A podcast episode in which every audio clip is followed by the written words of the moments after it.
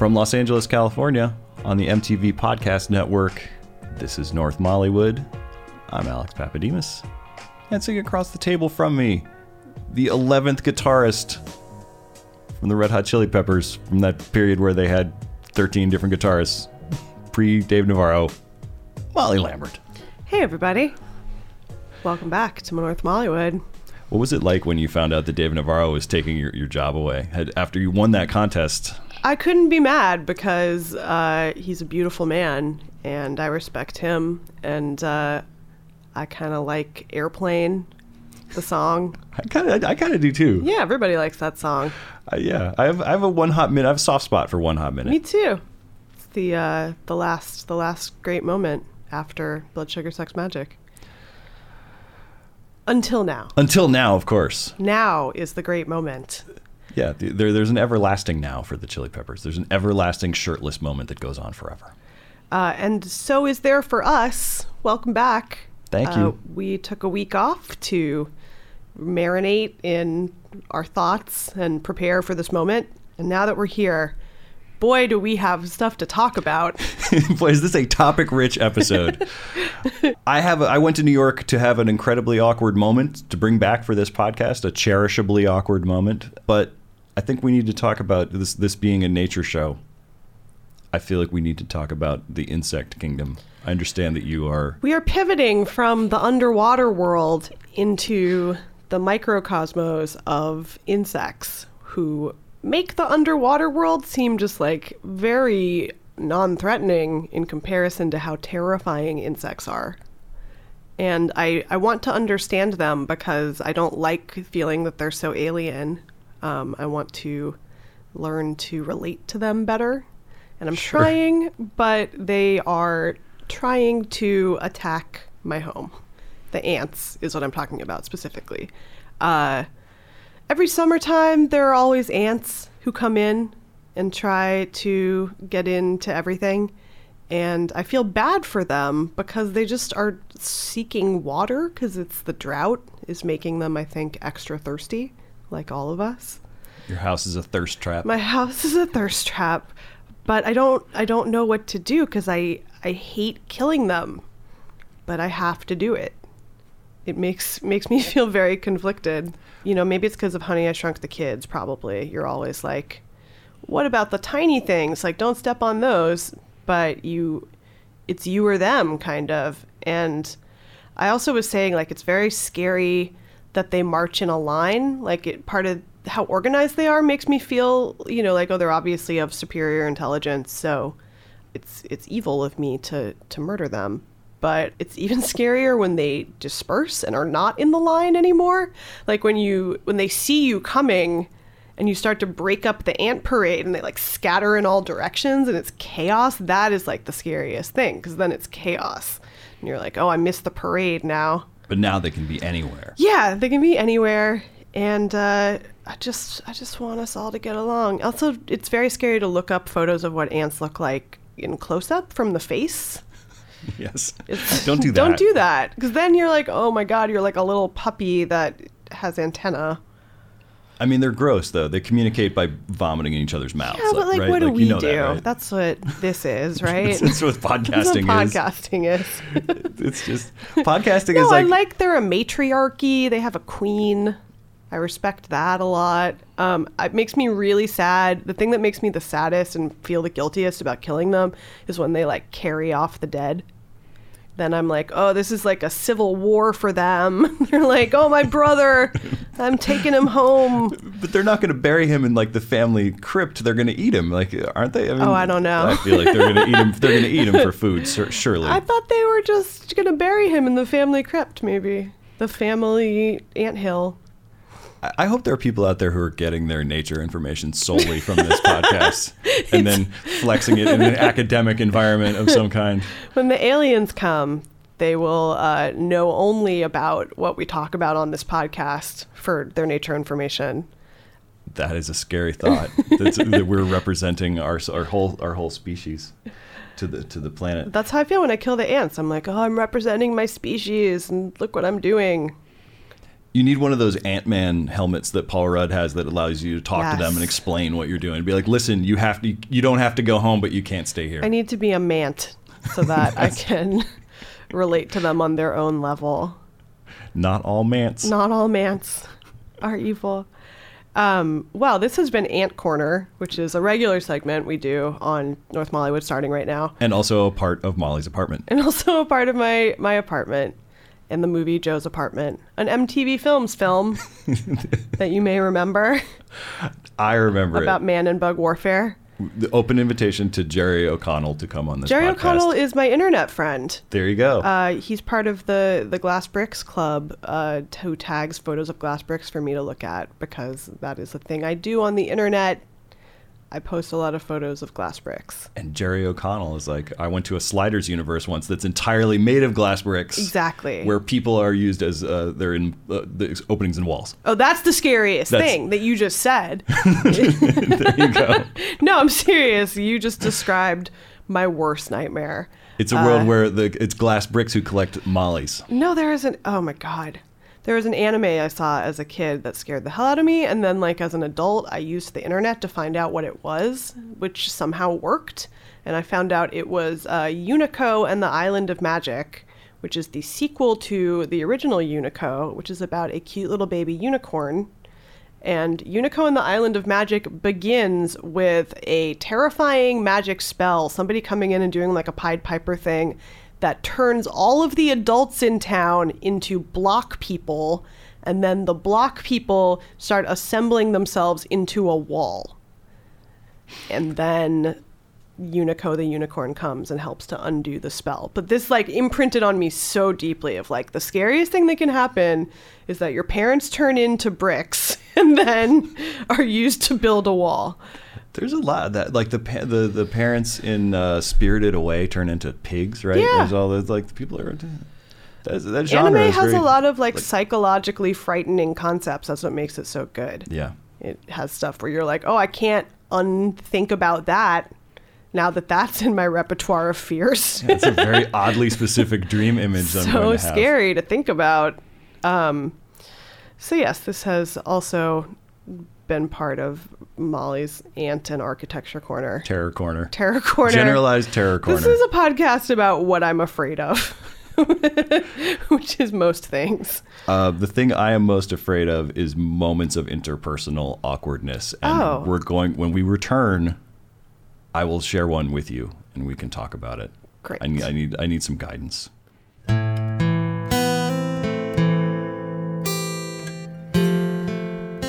Hello, podcast listeners. Alex Pappademas from MTV News here to let you know that the individual MTV podcasts are now available through iTunes a la carte, which is French for of the cart.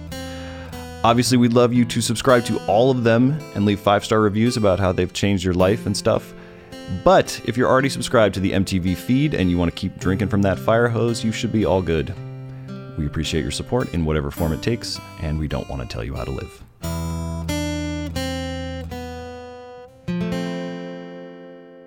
All right, so I was in New York City last week. Uh, me and Mukta Mohan were both there. We're doing some podcast business. Um, here's the thing about New York City as opposed to Los Angeles, as I think you know, uh, you run into people on the street. You have that those run-ins way more often. You're just for some reason it's, it's an island. You're just all walking around, bumping into each other. I want to say this isn't true, but I know for a fact that it's true because every time I go to New York, I run into people everywhere. I mean, I run into people on the street here, but it's just it's hard. It's less likely, right? I It's- run into people here, but I also go to like three places, so I see the people that I see at those places, and I consider that running into them. Yeah, the people, but here it's like, what fancy, literally like fancy meeting you here. Yeah. Although it actually made total sense. So um, I was outside of the MTV offices uh, in Hudson Square, talking to uh, MTV and the MTV Podcast Network's Amy Nicholson, who was in town. And we just run into each other in front of the building. I was on my way to the airport. Were sort of talking about the fact that I was on my way to the airport, and someone who I also know who works in the building sort of uh, there's like a two the two people are like uh, are in the same building as MTV there's another sort of organization in the same building as MTV uh, that guy works there. Uh, he came walking out. I know this guy's name I've known it for years. I've known him for 10 years, probably. I met him 10 years ago, and I've sort of known him, and I've never sort of had trouble with it. In this moment, as I'm talking to Amy Nicholson, I am like my brain is flooded with the fear that if I introduce this person by name, I'm going to get it wrong. Like I'm flooded with like a very specific like whatever the neurotransmitter for doubt is just floods my brain and it's as if like I'm I, I'm like I cannot run the risk of saying this guy's name even though I know it because I will say it wrong and he'll look at me weird and I will be sort of like I despite knowing him I'll be like "Uh, yeah this is Jeff and like he'll be like my name's not Jeff and it'll be incredibly awkward and weird. Luckily, uh, I'm thinking there's a way around this sort of conversationally. There's a thing that you can do which is which I you know which uh, you've probably done when you don't remember someone's name. It's probably happened before. You introduce them to the other person whose name you do know. So you're like, "Hey, have you met? Uh, do you uh, do you know Molly Lambert?" And then the guy will go like, "Yeah, hi, Oh, hey, Molly. I'm so-and-so." I'm so and so. Pleased to meet you." That's what's supposed to happen. He didn't say his name. He did not say his name. You were like, "Oh, this is Amy," and he was like, "Oh, hi, Amy." I was literally like, "Hey, do you know Amy Nicholson?" And he was like, "Hi, Amy." And then he was like, "Here's the thing. He's like, I think he knew what was happening. Oh. Because then he was like, He was like, "Hey, Amy, I'm Hmm. a person." then he was like, "Hey, Alex." It was really weird. Okay, so like that's the first thing. and I just wait for it to happen. I wait for that to sort of to you know for the introduction to happen, and then it just doesn't happen because uh, you know. Uh, And like, then did you look at Amy like, "Say, what is your name?" I'm like, and literally, Amy, no help, no, No help, from. Amy Nicholson. She's like just, like, a conversational oh, eccentric. To meet you. Yep. everything's great. just rolling through, just being like, so do you know, you know, do you have any stories about Alex? Have you known Could you think of like the guy's first letter of the name? Because that's usually what comes. Oh, I me. knew. See, here's the thing. I You knew his name. I knew his name. You just weren't sure. I knew his name the whole time. And I was not, I, there was something about it where I was like, and then once I had sort of had this happen, then how do you sort of recover? Then it was like oh, almost you like, You can't recover. no. Now, no. now you've just thrown doubt into the whole ten-year acquaintanceship. Yes, it's one of those things where it seemed like I'm Mr. Big Time. I've met so many people that I can't keep them all straight. I also do the thing where I over introduce myself to people on the off chance that they don't remember meeting me or forget my name. You know, I'm always like, oh, hey, I'm Molly. Maybe we've met before, whatever. Uh, and people are always like, yeah, I know. We've met before. Oh, like, so- they're offended that I th- think we haven't met before. And I'm like, no, I'm just doing you a solid in case you don't remember who I am. I'm giving you extra information. I, I have heard this about you. I've heard this. Com- I've heard this complaint from people who otherwise think that you're lovely. That I've heard. This is that the yeah. They're like, yeah, I've met Molly eight times. Yeah, but I just what you know, what if they don't know that they've met me? Or what if they're like, "Who what's her name? Oh, I hope she introduces herself." I just figure it's better to err on the side of over introducing than to assume everybody knows that they've met you before. Yes. That's Uh, that's like exactly one of the but like because you, you don't want to be like that person who's like yeah obviously, yeah, obviously, you know who I yes, am. uh, you know whatever Everybody should wear name tags all the time. How obviously I'm that? Stanley Kubrick. You don't need to, you know, like wha- whatever that is. But then it's you never know how to do it. It's like then when you, you know, if, if you've ever met a famous person, they introduce themselves to you like by their first name. Like Yeah, you're you like, "Yeah, I know." Hi, hi, I'm Dwayne. Yes, we know you're The Rock. Like we've met. like it's just. If The Rock introduced himself to me as Dwayne, I would be so happy. I met The Rock, and I don't remember how he introduced himself. It, was not as The Rock. He wasn't like Mr. The Rock. Mr. Rock. Hi, I'm Mr. The Rock. I'm the. Yeah, Uh, no, it was it was it was post. Uh, it was he was becoming Dwayne Johnson. What do you think the Edge does? Do you think he's like, "Hi, I'm I'm Mr. The Edge"? Uh, yeah.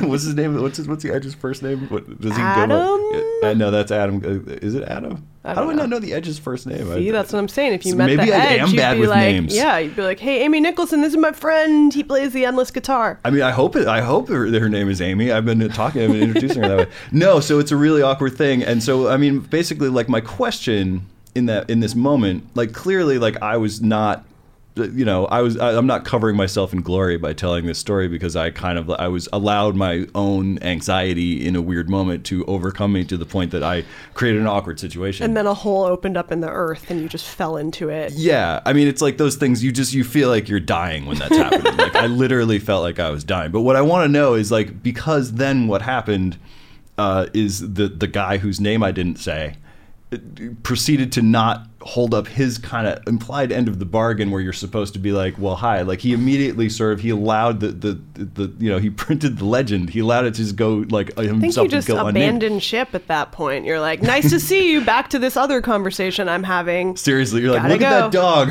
and just run or something. Uh, But I'm saying, like, who who made the bigger breach of the social contract here? That's what I'm asking. Oh, Um, Who's more at fault?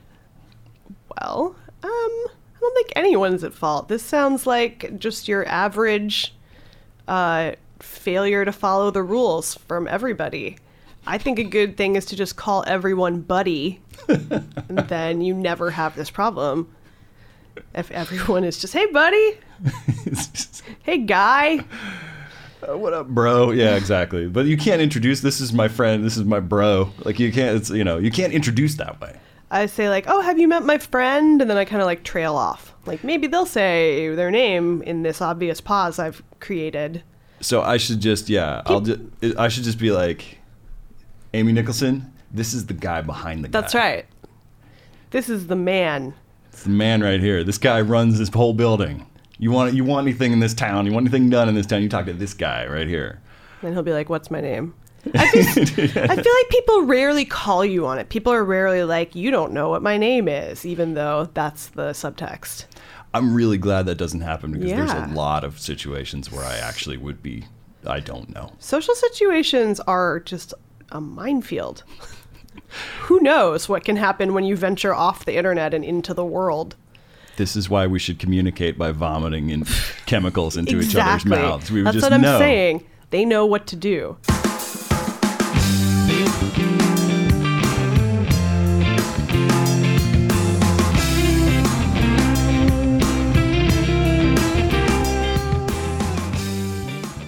Uh, speaking of people whose names everyone knows, uh, Alex and I have both embarked on the majestic journey that is uh, O.J. Simpson Made in America, the ESPN 30 for 30 five part documentary about the life and times of Mr. Orenthal James Simpson. Uh, we are both on episode. We both f- are up to episode two. Finished episode two. Yes, we're both current with we episode both two. Are current with episode two. I'm into episode three, but I promise not to talk about it. No spoilers. No spoilers. Um, if you thought that you had enough information about O.J. Simpson after watching The People versus O.J. Simpson, you were wrong. Or if you wanted the people versus if you the thing of the end of the people versus O.J. Simpson, you were like, I wish that was longer. Yeah. If you were also, like, I want the annotated. yeah, This is the annotated version. yeah. I want the sessions. I want the B sides. And it provides a lot of backdrop that is sort of baked into the fictional show, but you know, you knew if you lived through it, but maybe would be new to you if you didn't live through it. And um, a lot of stuff about the LA riots and Los Angeles in the late 80s and early 90s, a topic very dear to my heart. And like vast historical context. That was the weird thing was Yes. li- finding out that like I didn't realize that Daryl Gates had been the police chief from like 1971. Oh, yeah. that it was literally like he was the police chief after like the, like when like Doc Sportello was like active, and then like he was also the police chief in 1992. Like it's like it, the, the, he, he spans eras. That I had no idea he was like that He long. is frightening. Yeah, that was that. Was, it, I'd not really seen any of the sort of archival, like all that sort of like all the historical context that it gets into was really sort of, even though you know all of it, but like just seeing that brought to bear is like this is what led you to this point. Yeah, and uh, you know, not to be blasé about it, but I was a little bit like, yeah, yeah, I know, we know about s- most of this stuff. It was a little bit like um, the Scientology documentary in that way, where it was like, this Yeah. is, this will blow your mind if you don't know about it already. But I, I just love all that archival footage, and you know, and the stuff about the sort of late 60s stuff about placing OJ in the context of like this extremely political, civil rights minded time, and then OJ is like the man apart who is like, I, I don't think about stuff like that. I just play my football. And he didn't isolate himself from all that deliberately at first, right? It makes the case that he just kind of missed it because he was at USC. And I don't think it makes that case. that I think it makes the case that he did deliberately choose that path that everybody, you know, he was in San Francisco. He could have gone to Hill, yeah. Berkeley, and that he, you know, made the choice away from the politicism of Berkeley towards the sort of apolitical, rah rah football of uh, USC. And I think it also makes a good point of like, you know, all the the interesting stuff happening in the 60s was probably a very small part of most people's lives, which were probably very boring and regular uh, and focused around things like college football. Um, but it, it's a, I don't know, he is a fascinating person. Um, and it is a good documentary. Yeah, this is like it's what you don't get from the show is kind of because the show. I think we talked about this when we talked about it in the first episode that like by casting Cuba Gooding Jr. and kind of shooting him in the way they shot him, like they reduce the kind of magnetism of Yeah. OJ, right? Like it's about he's not the most important figure. He's Yeah. shrunken sort of. Well, I had version. watched before the the People versus O.J. Simpson was on. I watched um, a documentary called The Secret Tapes, which had a lot of the stuff that's also in uh, Made in America, which is about sort of like just OJ defending himself, and um, he comes off like a very charming sociopath because he is always very like he's on always. He's kind of like you know he's very he sounds very convinced of everything he says. He doesn't sound like he's lying. He sounds like he believes very strongly that like he's the victim and like Nicole wanted to hurt him and like really she's at fault here. And the way he says it it's like he's very he's always smiling and and doing this sort of pitchman thing.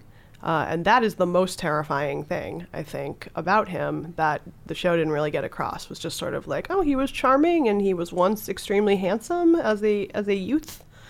And people have been doing stuff that he wanted them to do for a long time at that point and he was not prepared for that to end uh, as why would you be? Um, the thing I really want from the documentary that I feel like I haven't gotten yet, and this isn't a spoiler or anything, is that uh, I want to know more about Nicole. And I feel like all these documentaries and shows sort of, I feel, you know, the OJ show, the fiction show, made a choice not to include Nicole as a character in flashbacks or anything. But, you know, I was thinking, like, oh, you really you see these photos of Nicole Brown and get this sort of like Laura Palmer feeling from seeing the photos of like, oh, this is a woman who is dead and had a life, and her life has been overshadowed by this famous asshole that she was married to. Um, and I was like, have I even ever heard her talk? Like, do I even know what she sounds like? Like, we all know what OJ sounds like, but you know, what does Nicole sound like?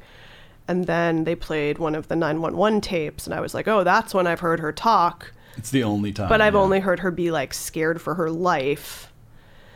And I feel like there must be footage of her just goofing around that I haven't seen, and I would have expected it to be in this documentary, and it was very minimal. There's like uh, one shot that I've seen of like Nicole sort of like joking, joking about something at a party. But even then, it's like with all the the context, you're like, oh, she is afraid for her life at all times underneath whatever social facade she has.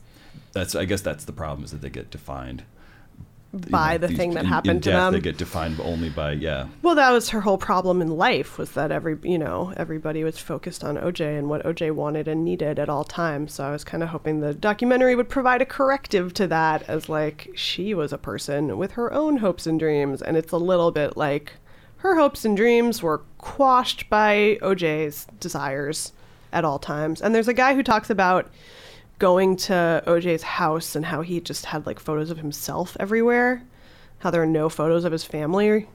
Just like, yeah, this this guy seems really into himself. He's got like this big kind of Andy Warhol painting of himself like over the fireplace and just photos of all his accomplishments. It's just He is a weird person. Is that weird to have an Andy Warhol painting of yourself? I feel like I might hang that up. I think Paris Hilton might have a big painting of herself in her house. I don't think it's that weird to have a painting of yourself in your house, but maybe uh, in the context of after you murder somebody, it might seem a little bit like you are a self centered person if you only have paintings of yourself.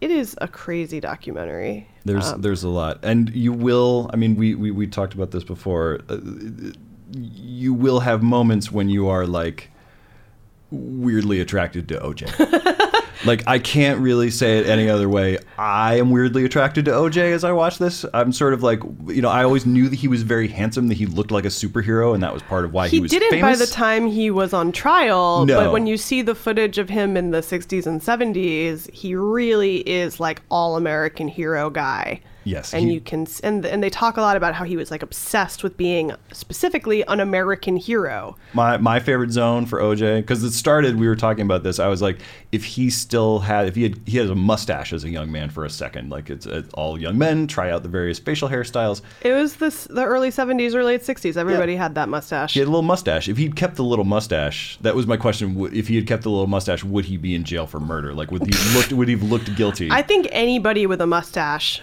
would probably be more convictable because just- people it- think it mustaches are sketchy. It just is. But then when he grows the beard, when he's like 22, it's when he's on the Bills and he gets in his early days of his pro football career. He's got a beard. He looks like like hey Drake's been mixing all days in the studio. Like he's really focused on making the new Drake record. He's so good looking with the beard. I was I, I think like some people the beard suits them. When when Drake shaved his beard off recently, everybody was like, "Put it back on, put it back yeah on." Yeah, no it's it's disconcerting. Um, the question for I have for you, things tend to go in threes. Cycles kind of happen in threes. What could possibly be the third act for the OJ revival? Like, is there some? Oh, what's the next? I have an answer to this. Go for it. They're gonna do Khloe Kardashian's uh, paternity test Is like, as a as a plotline for Kardashians, the show. You think that's going to happen, or is Yeah, that real? I think that's going to happen. I think they've had that in their pocket the whole time. It's like, okay, when we run low on things, we can always do the paternity test where we find out if OJ is Khloe's real father, which is a rumor that's been around forever. I don't think he is. I think the Khloe does have a different father than the other two Kardashian girls who were fathered by Robert Kardashian. I think her father is the bodyguard who you have maybe seen pictures of who looks just like Khloe yeah. who Kris said she had an affair with. Um, but it's kind of a fun question because you're like, who else did Kris have affairs with during that time period that could possibly be in this mix? Um, and I think that the Kardashians are not afraid to exploit the OJ connection for further shenanigans. So your answer is a very special Kardashians that's kind of like a Mamma Mia, except one of the dads is OJ. Yeah. And the other two dads are the bodyguard and Robert Kardashian. And those are your choices. Oh my God. It's going to happen. There Mark my words. Marked. Uh, thanks, everybody. Thanks, everybody. Uh, tune in next week to find out if Alex's real father is OJ or Robert Kardashian. They're all my dad. My two dads. My three dads.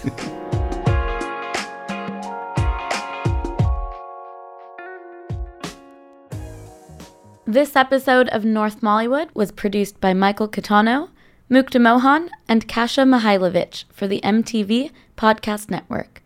Follow us on Twitter at MTV Podcasts and subscribe to this and other MTV podcasts on iTunes.